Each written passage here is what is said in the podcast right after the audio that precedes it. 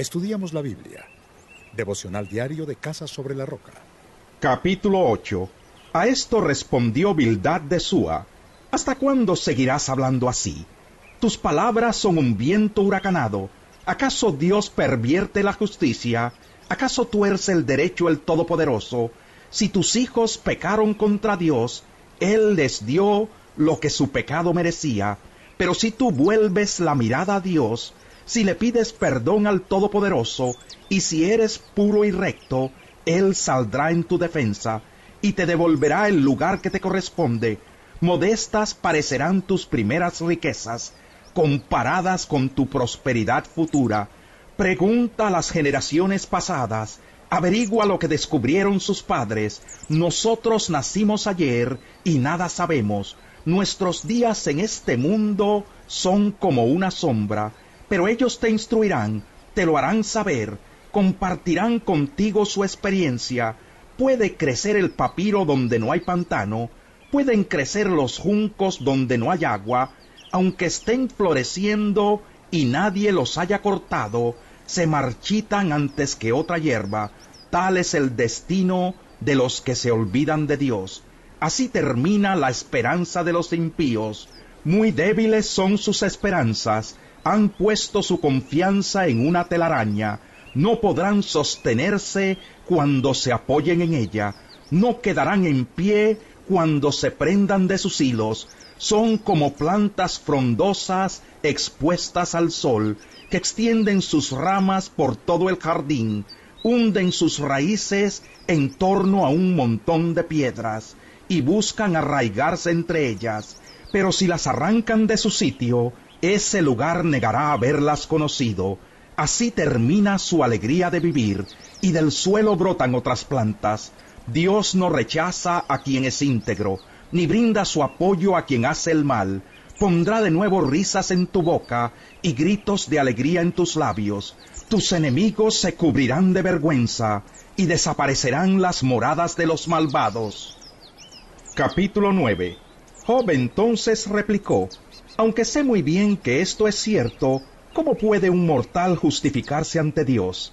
Si uno quisiera disputar con él, de mil cosas no podría responderle una sola profunda es su sabiduría, vasto su poder. ¿Quién puede desafiarlo y salir bien librado? Él mueve montañas sin que éstas lo sepan, y en su enojo las transforma. Él remueve los cimientos de la tierra, y hace que se estremezcan sus columnas. Reprende al sol, y su brillo se apaga. Eclipsa la luz de las estrellas. Él se basta para extender los cielos somete a su dominio las olas del mar. Él creó la Osa y el Orión, las Pléyades y las constelaciones del sur.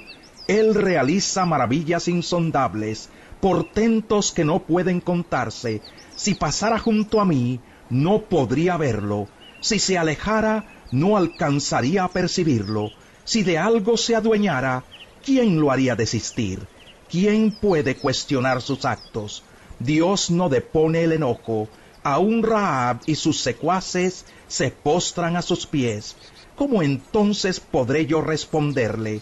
¿De dónde hallar palabras para contradecirle? Aunque sea yo inocente, no puedo defenderme. De mi juez solo puedo pedir misericordia. Y aunque lo llamara y me respondiera, no creo que me concedería audiencia. Me despedazaría con una tormenta y por la menor cosa multiplicaría mis heridas, no me dejaría recobrar el aliento, más bien me saturaría de amargura. Si de fuerza se trata, Él es más poderoso. Si es cuestión de juicio, ¿quién lo hará comparecer? Aun siendo inocente, me condenará mi boca. Aun siendo íntegro, resultaré culpable. Soy intachable, pero ya no me importa tengo en poco mi propia vida. Todo es lo mismo. Por eso digo, a buenos y a malos destruye por igual. Si alguna plaga acarrea la muerte repentina, él se burla de la angustia del inocente. Si algún malvado se apodera de un terreno, él les tapa los ojos a los jueces. Si no lo hace él, entonces ¿quién? Transcurren mis días, con más rapidez que un corredor, vuelan sin que hayan conocido la dicha, se deslizan como barcas de papiro, como veloces águilas al caer sobre su presa. Si acaso digo, olvidaré mi queja, cambiaré de expresión, esbozaré una sonrisa, me queda el miedo de tanto sufrimiento, pues bien sé que no me consideran inocente, y ya que me tienen por culpable, ¿para qué voy a luchar en vano? Aunque me restriegue con jabón y me limpie las manos con lejía, tú me lanzarás al muladar, y hasta mis ropas me aborrecerán. Dios no es hombre como yo, para que juntos comparezcamos ante un tribunal. No hay un juez entre nosotros que decida el caso por los dos, no hay quien aleje de mí el báculo divino, para que ya no me asuste su terror. Quisiera yo hablar sin temor, pero no estoy en tales condiciones. Capítulo 10 Ya estoy harto de esta vida, por eso doy rienda suelta a mi queja, desahogo la amargura de mi alma. Le he dicho a Dios, no me condenes, dime qué es lo que tienes contra mí, ¿Te parece bien el oprimirme y despreciar la obra de tus manos mientras te muestras complaciente ante los planes del malvado? ¿Son tus ojos los de un simple mortal? ¿Ves las cosas como las vemos nosotros? ¿Son tus días como los nuestros, tus años como los de un mortal, para que andes investigando mis faltas y averiguándolo todo acerca de mi pecado? Tú bien sabes que no soy culpable y que de tus manos no tengo escapatoria. Tú me hiciste con tus propias manos, tú me diste forma. Vas ahora a cambiar de parecer y a ponerle fin a mi vida. Recuerda que tú me modelaste como al barro. Vas ahora a devolverme al polvo. No fuiste tú quien me derramó como leche, quien me hizo cuajar como queso. Fuiste tú quien me vistió de carne y piel quien me tejió con huesos y tendones, me diste vida, me favoreciste con tu amor, y tus cuidados me han infundido aliento, pero una cosa mantuviste en secreto, y sé muy bien que la tuviste en mente, que si yo peco, tú me vigilas y no pasas por alto mi pecado. Si soy culpable, ay de mí, si soy inocente, no puedo dar la cara, Lleno estoy de vergüenza y consciente de mi aflicción. Si me levanto, me acechas como un león y despliegas contra mí tu gran poder. Contra mí presentas nuevos testigos, contra mí acrecientas tu enojo. Una tras otra, tus tropas me atacan. ¿Por qué me hiciste salir del vientre?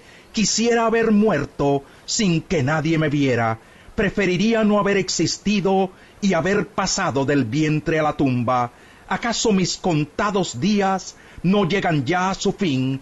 Déjame disfrutar de un momento de alegría antes de mi partida sin regreso, a la tierra de la penumbra y de las sombras, al país de la más profunda de las noches, al país de las sombras y del caos, donde aún la luz se asemeja a las tinieblas.